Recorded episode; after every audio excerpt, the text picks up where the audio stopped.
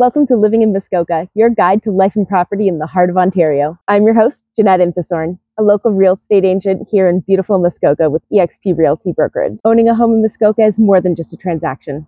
It's a way of life. And this podcast is part of my commitment to supporting and assisting homeowners in Muskoka. Through this show, I aim to provide valuable insights, tips, and advice on various aspects of living in this remarkable area, from maintaining your property to embracing the unique lifestyle that comes with it. So whether you're a long-term resident, a weekend cottager, or someone considering making Muskoka your home, I invite you to join me on this exciting journey. Together, let's explore the nuances of living in Muskoka, discover the hidden gems, and uncover the secrets to maintaining your property in the most picturesque corner of Ontario. Today, I'm talking with Bill, from Bait Tackle and More, just outside of Port Carling, on how to get started fishing in Muskoka. What do we do to get started with fishing?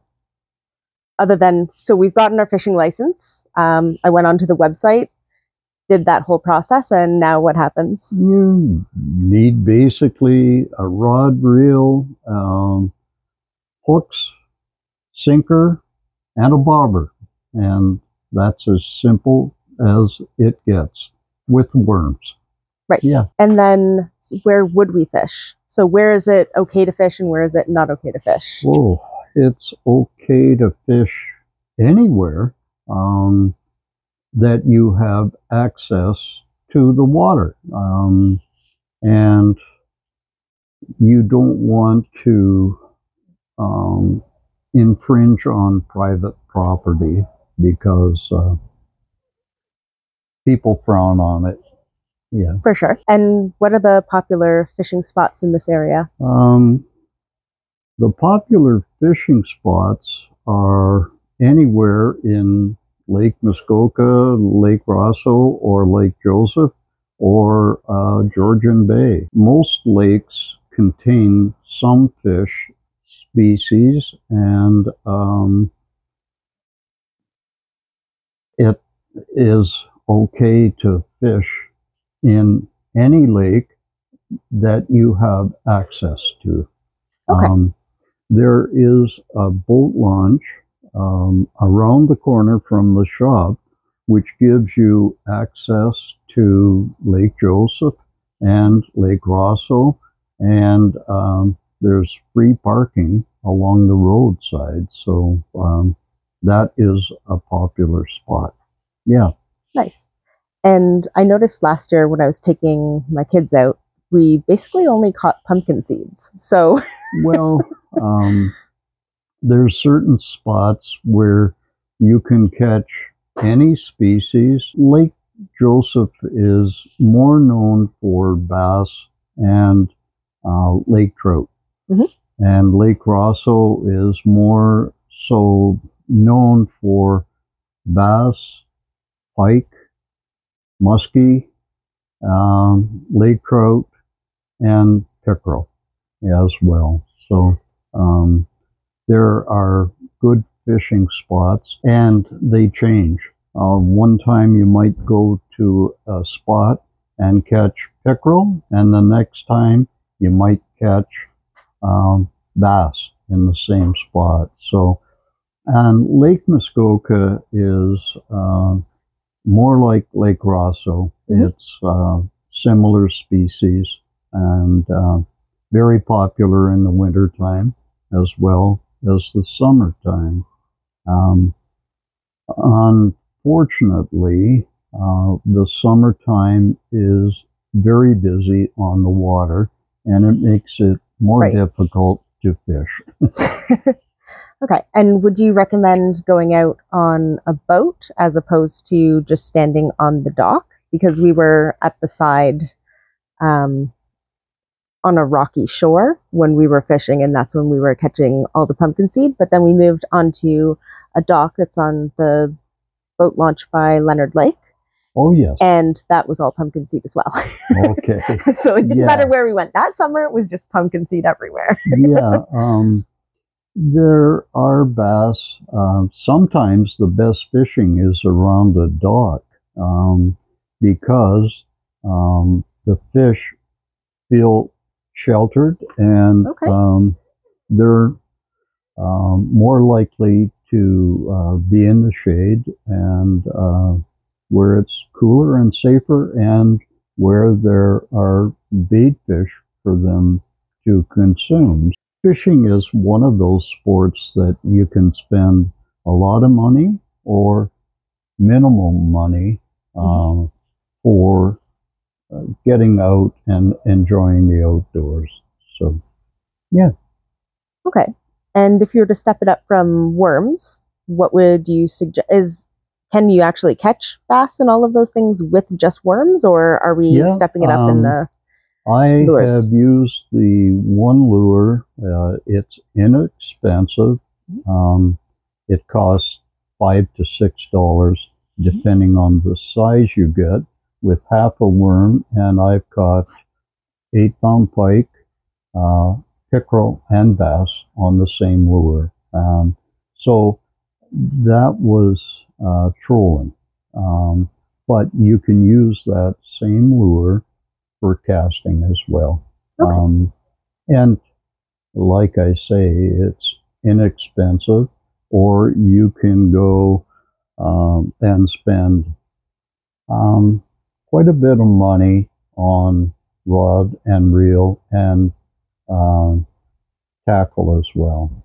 So um, it depends on your budget and uh, your anticipation of eating the fish or just enjoying the day. Um, quite often, I just catch, uh, well, I don't get out fishing very much because the shop consumes a lot of time. Mhm. Um, but uh, when I get out, uh, I predominantly catch and release. Um, Are there any of the fish around here that are enjoyable to eat? Oh yes, um, pickerel. Um, some people um, do like lake trout when it's smoked, or um, smaller ones uh, w- which are not fatty. Um, And um, pike uh, have a Y bone in it, and uh, some people don't like the pike because of the bones. But there are methods of filleting a pike boneless. And uh, I used to know how, but Out of practice? yes, Right. yes. Um, so um, there are uh, different species that you can eat, and um, it's a preference thing, but uh, perch, uh, which are the same family as the walleye or pickerel, Mhm. And um, they are favored mostly. Yeah. Okay.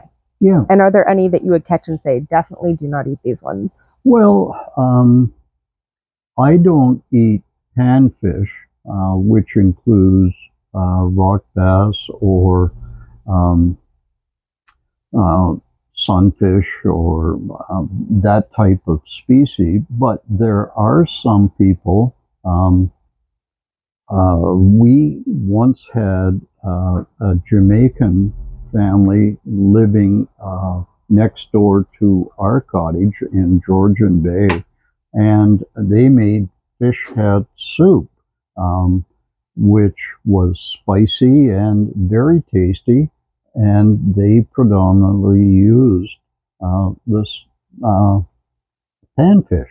Okay. And um, so there are some people that would keep those types of fish, but uh, I don't. Right. It's Yeah. basically all in the preparation. Yeah, Okay. yeah, and um, the amount of fillets that you can get off of a small fish are minimal Right. and um, hardly worth uh, doing, in my opinion. But uh, some people do. Right. So, yeah, Kind of like some people eat quail versus some Yeah. people eat yeah. turkey and chicken. Yeah. Yeah. Um, but um, when you ca- first catch a fish, Mhm. it's best if you're going to keep it uh, to bleed it out because the flavor of the fish is much better than leaving it and um, uh, it takes on a different test, taste. Interesting. Okay. Um, and how do you bleed it out? Um, you can actually um, cut the belly part and uh, like you were going to fillet it and uh, or just cut the gill area um, and that way you can fillet uh, the fish later and uh, um, it just is fresher Yeah. Okay. And when you say cut the belly, you're talking about taking it from the vent and cutting it up? yes Okay. Yeah. And the vent is the pee hole. Because one time when I was completely naive, I think I was 18 and I had just bought a whole fish and I was looking up the instructions on the internet of how to actually prepare it because I knew you had to take off the scales, but I didn't know anything else. Yes. Um, and it said the vent and it took me a good 40 minutes to figure out what the vent was. Yes. and you uh, fillet a fish or cut it from the vent to the head. Okay. And uh, um, depending on the size of the fish, uh, you might take the scales off or you might uh, fillet it. Um, there again, depending on the size of the fish. But uh, either method, um, and you can cook it in a batter or you can, uh, depending on the size of the fish, uh, I might uh, fill the belly cavity with lemon Okay. and or a bit of onion uh, or both and salt and pepper it and wrap it in tin foil and do it on the barbecue um, Nice. and there's different methods of uh, preparing or your meal um, utilizing fish and uh, uh, you can make a stew or make a soup and uh, um, or chowder Mhm. and um, yeah um, it's great if you're using fresh fish Nice. especially. But I have to buy mine because I'm here, Here all the most time. of the time. Right. yeah. Um, have you ever tried salt baking? Yes. Uh, when we went to the Dominican this past uh, December, um, I booked a charter, and we didn't have a bite. so there was eight of us on the crew. Um, two of the people got seasick. oh uh, no. which was too bad for them. But um, it was an experience just seeing how they did things differently on the boat. And uh, I hope to uh, be more successful uh, in the future. Yeah. You had mentioned trolling earlier. So, what's the difference between the different methods of fishing? Well, you can uh, utilize a bobber and fish off of the land or a dock, and um, you preset uh, how um, deep your bait would be, um, or you can go out in a boat or um, offshore. You can cast with utilizing a lure. Um, you can also uh, go in a boat. Um, I've used a paddle boat before and actually trolled. Um, that's where you release the line with uh, a lure on it, and the movement of your vessel uh, creates the movement of the lure. And uh, that's one of my uh, favorite methods because you feel the uh, fish hit the lure and uh, you have more of a fight than um, usually um, with downrigging. Uh, downrigging is where you're able to set the lure at a certain depth and um, whole different setup.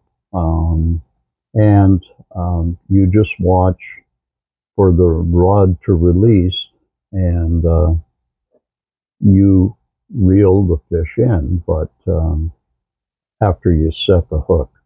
But um, um, Okay, um, I'm going to pause you there. What's setting the hook? um, setting the hook, uh, sometimes when a fish hits a bait, they have it in their mouth, Mhm.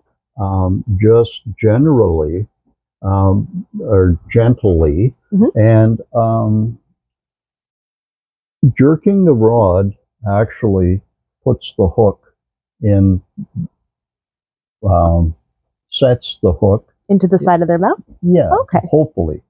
Um, sometimes uh, fish are uh, gluttonous and they'll swallow the, The hook too deep, and uh, then you have to make the decision whether or not you're keeping the fish.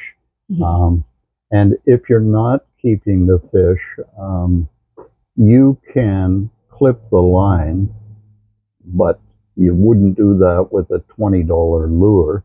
Um, but if you just have a hook, you can clip the line and that fish will um, eventually dissolve the hook.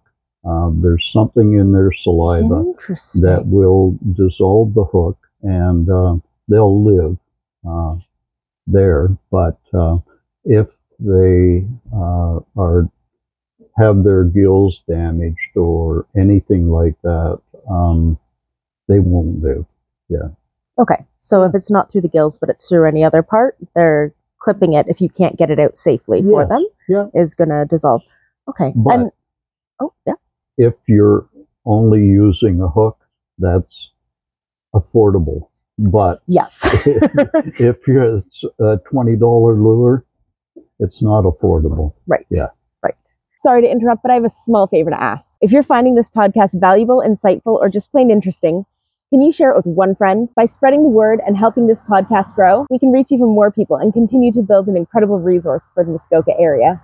Um, and then, is there any caution about um, the fish if you have them on your boat, if there are different materials on the boat? Because I remember seeing uh, fish oil um, destroying fish oil destroying styrofoam. And there was another one where someone was saying if you put trout on a wooden boat, that it'll dissolve the varnish and it'll wreck your boat. So, I um, haven't experienced anything like that, but I don't get out that often. Um, pike are more slimy and uh, more dangerous to handle than other species um, because of the um, coating that they have on their exterior. And they're, um, I call them freshwater barracuda because Right. they are very active and they will flop all over the boat and uh, um, you've got to use caution especially when it's a bigger pike um, or muskie um, although i have to clarify that i've never caught a muskie yeah okay. And so, with the pike, how would you like what are your caution steps with that? Well, um, there again, if you're going to keep the pike, um, you can paralyze it by squeezing the eyes.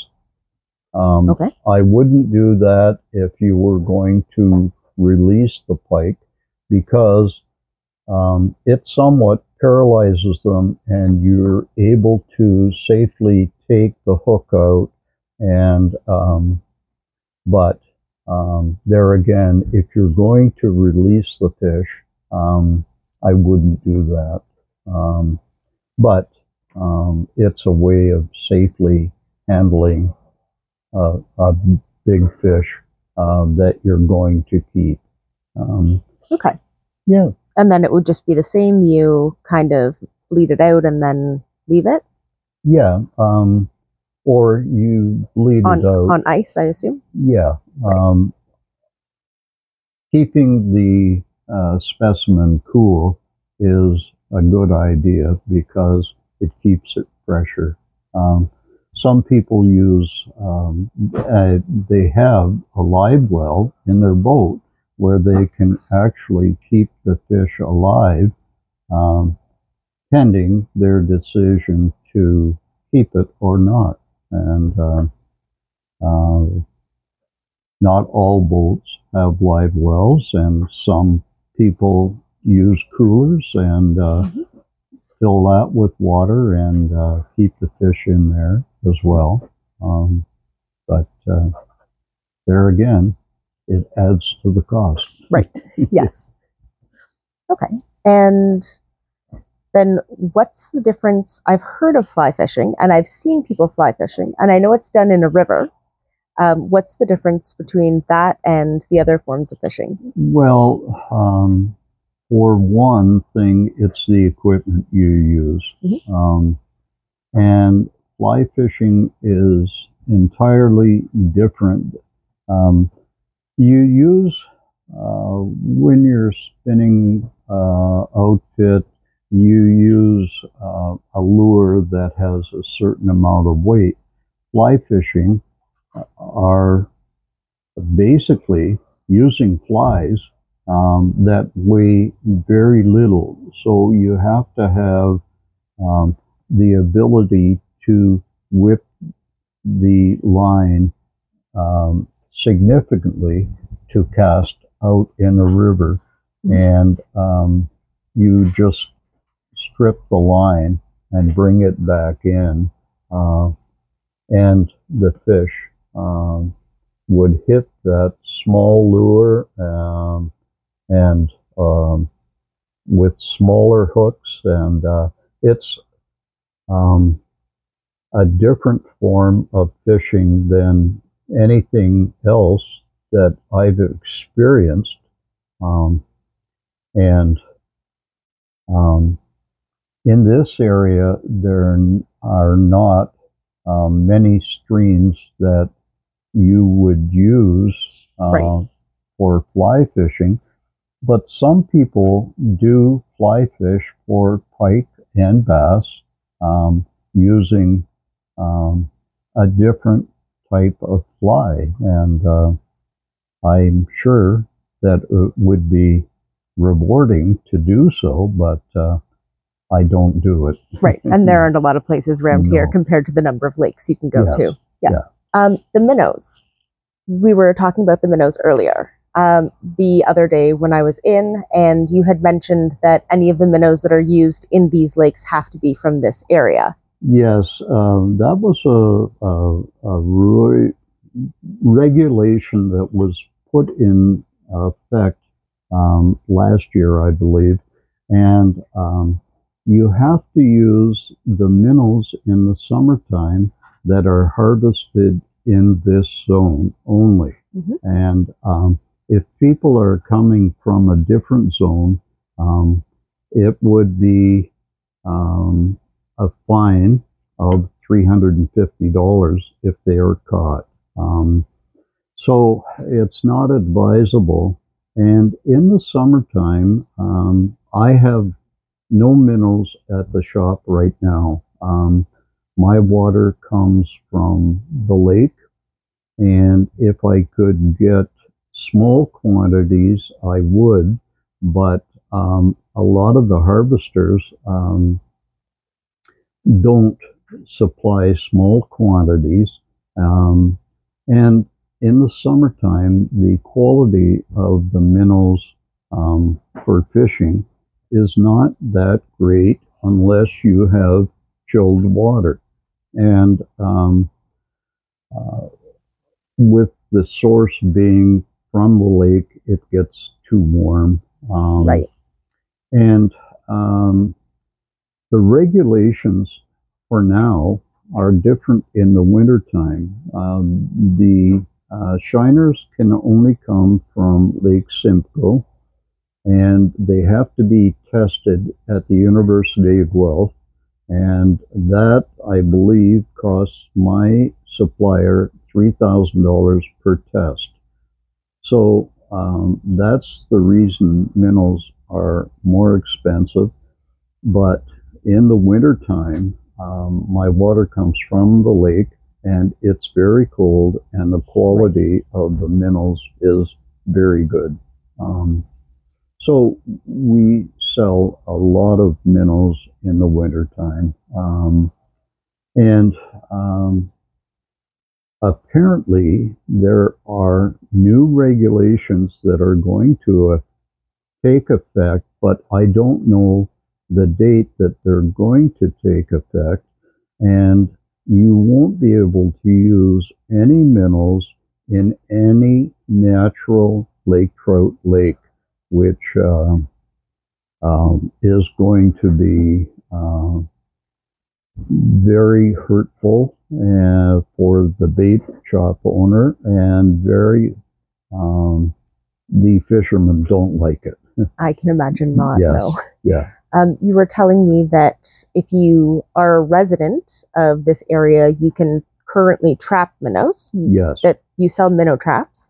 You can trap the minnows and then use those in your fishing Yes. now. And that is what I recommend because you're utilizing the minnows um, freshly trapped and um, they're climatized to the water temperature. So, um, but um, to clarify it, um, the regulation now is that you uh, your principal residence is um, in a different zone.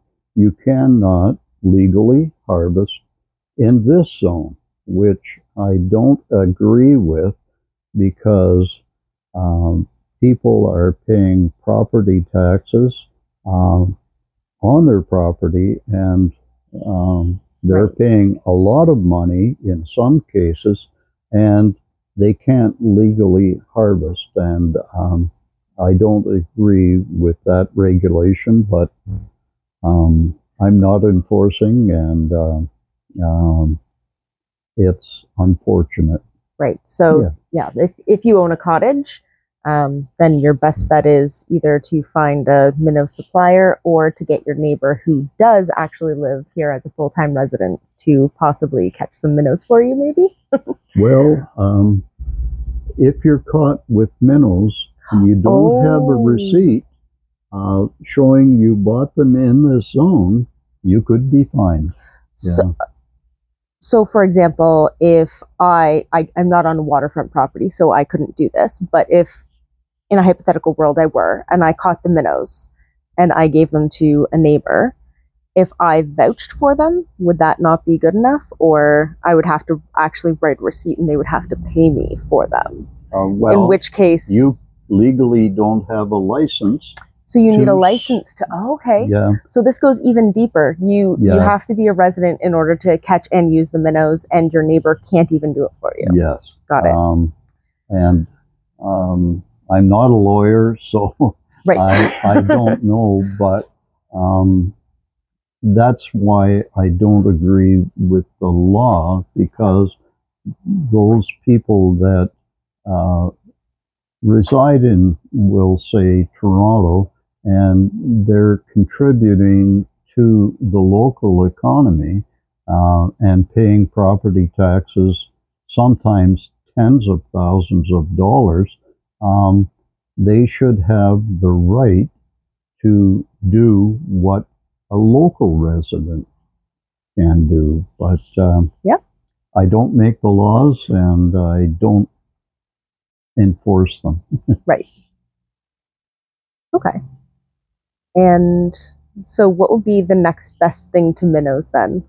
Well, they've come with uh, with artificial baits um, that are so good now. Um, when I was fishing as I was growing up, um, there weren't the availabilities that there are now, and um, they have um, come a long way and um, the um, some people swear by uh, artificial bait, and um, I had one of my friends did charters, and he would never use live bait.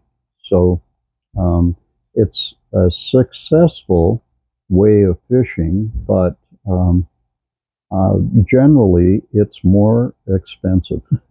Right. Because Yeah. if you lose one of those lures, it's a lot more expensive than losing a minnow. um, you can buy packs of um, X-Zone, for example, at six ninety nine, and you'll get eight or ten um, artificial baits. So um, that's um, comparable to buying, um, well, basically buying a dozen worms, um, which ironically are not classed as um, live bait compared to the minnows and leeches, uh, etc.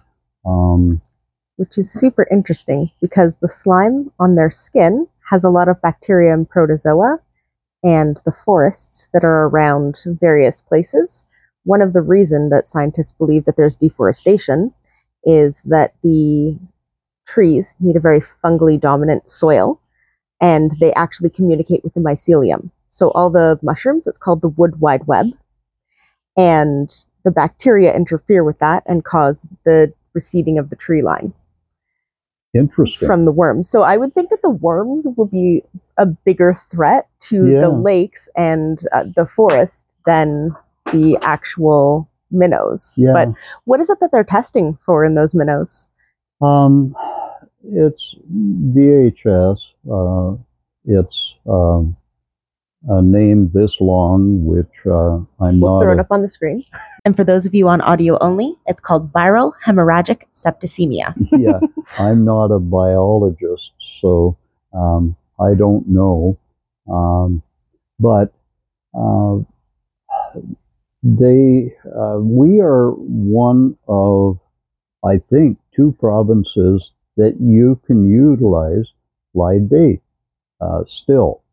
And um, I think the writing is on the wall no live bait going forward. Um, Mhm. It will happen sometime. Uh, Quebec was the last province, I think, that uh, went no live bait, and I believe it was three or four years ago. And uh, they're taking steps that, uh, in my opinion, are going to be uh, no minnows and no leeches going forward. I think the biologists are concerned more with the quality of the water that the minnows are transported in. So Okay. um, I don't know what their thinking is for sure, but um, it's going to be the end of many bee shops. Um, this is my retirement gig, and um, I've enjoyed it for going on 14 years. Um, it's different than the corporate world, which I was in for 40 years, but um, it's changing. And um, the smaller shop that is relying on live bait uh, for their existence are going to go by the wayside. And uh, it's unfortunate because um, they're relying on that for making a living, and they're doing that because um, they enjoy it. And uh, uh, I enjoy it, but uh, I'm fortunate that I have other income, and uh, this is still A uh, passion project? Yes, yes, and it keeps me out of my wife's hair, yes. so it's cheaper than a divorce. Yeah. Right. And you said 14 years ago is when you opened the shop. And how has it changed over the past 14 the years? The shop was here. Um, John Chapman, um, unfortunately, he's deceased, um, started this uh, shop many years ago, and um, when I took over, uh, this section that we're sitting in was a bottle return, and um, I um, basically, with the aid of my oldest son, um, took over this location, and we eliminated the bottle return and expanded the inventory and um, uh, the shop has become a very viable business. And um, um, it's rewarding to uh, see but um, uh, i'm getting older. Right. yes.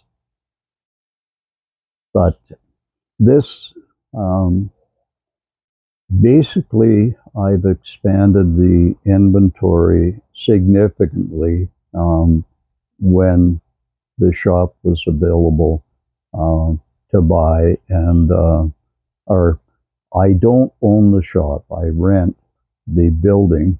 Um, it's part of um, this whole complex. Right. and um, it's a busy location and uh, uh, it's been fun yeah and continues to be fun Yes. Yeah. And you're well spoken of all over social media. Even though you don't have a giant social media presence, I constantly see others talking about this shop. Well, uh, I don't advertise.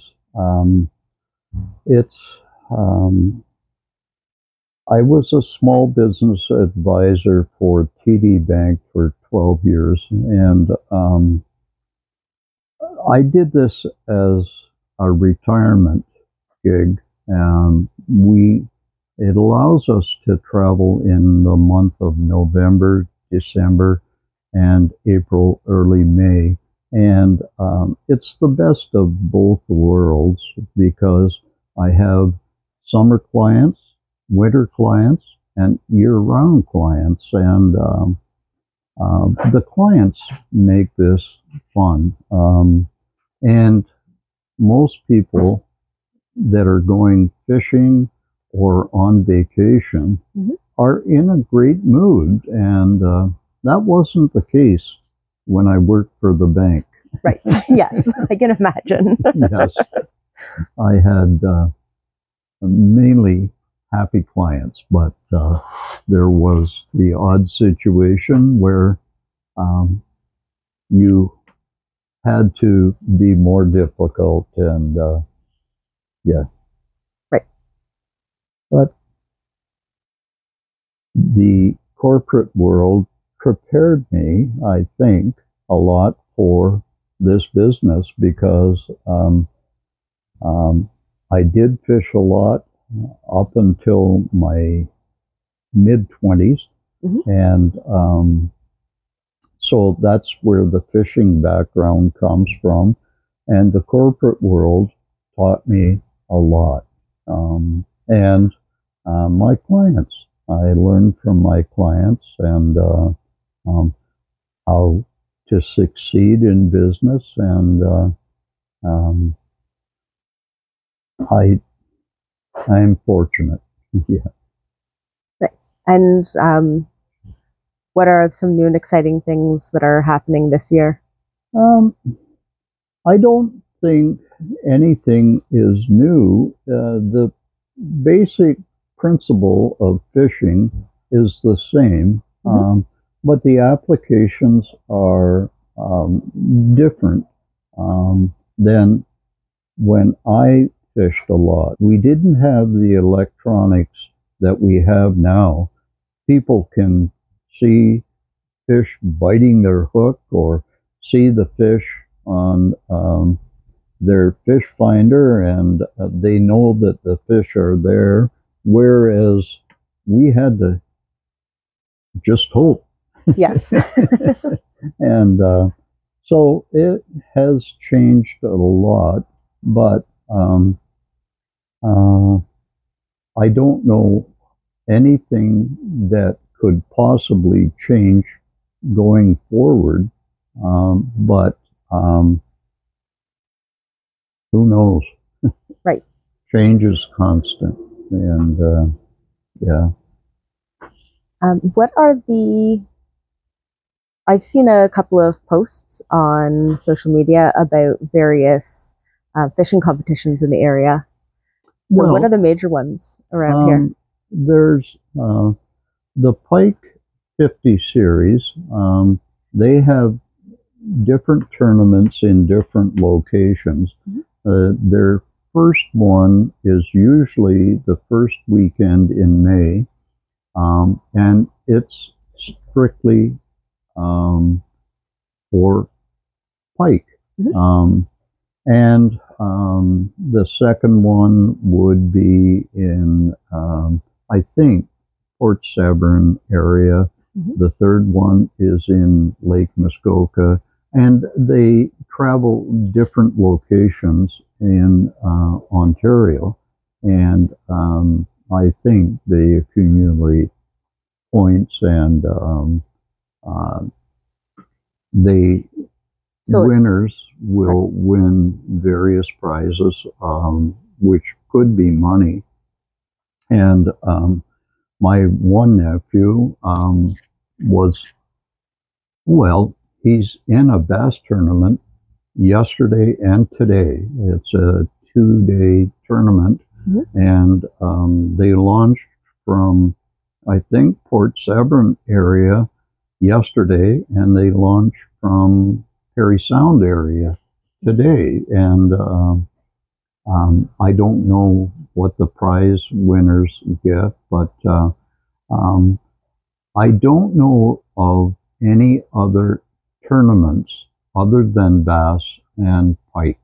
Right. Um, and uh, but um, I had a fella in yesterday getting uh, bait because they had uh, uh, fins and skins, which is fishing combined with golfing, uh, a tournament. And it was just a friendly tournament, but it's something different that, uh, and um, I've been um, in our family, we used to uh, bet on the first fish, the most fish, and the largest fish.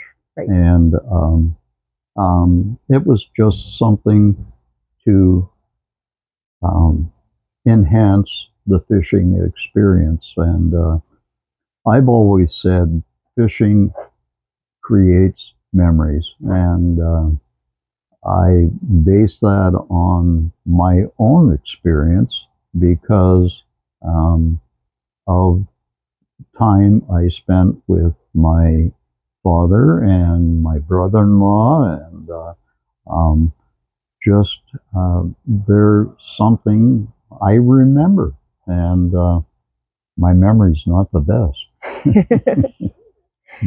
and um, speaking of kids, I know that they don't need a license, and then adults need license until they're a certain age. And then we were having a conversation last week about uh, people who are from out of province. Yes, uh, out of province or out of country um, need to get a fishing license if they're fishing at all. Um, and um, it's been uh, somewhat difficult to get fishing licenses um, online. Um, at times, people say it's easy, and other times um, uh, it's more difficult. But um, that may be the experience of the fishermen. Right. Um, and um, residents of Ontario up until age of 18 don't need a license. And uh, at the age of 65, for now, um, you don't need a license. But um, anybody from out of province or out of country need a license if they're fishing at all, including fishing off a dock. Yes. Um, and um, if you're caught, it's um, unfortunate, but um, it is the law. And uh, don't ruin your weekend. right. Yes. And it can just be done online. There are a couple places up here you mentioned currently. Yes. Um, Canadian Tire in Gravenhurst and um, Home Hardware in MacTier are two places that I know of. Um, I used to do license renewals, but the MNR came along, introduced doing it online, and they uh, said if I was to continue, I would need a separate computer and separate printer, and it didn't make economic sense. And so, from a business point of view, I discontinued probably four or five years ago, and Right. uh, um, it was a business decision. Yeah, For sure. yeah, And I know in Huntsville, the Service Ontario definitely does the fishing and hunting licenses as well. Oh, Yeah. good. Yeah, I never get to go anywhere other than more exotic places. I usually go up, I'm right beside there because that's where we get um, any of the chicken feed or chicken bedding Oh, cool. Yeah. Yeah. yeah. Down at Valley Feeds. Yeah. Good. All right. Well, thank you so much, Bill. Oh, my pleasure. Thanks for tuning in to Living in Muskoka, your guide to life and property in the heart of Ontario. Remember to leave a comment or review and share this with one friend you think would find this interesting.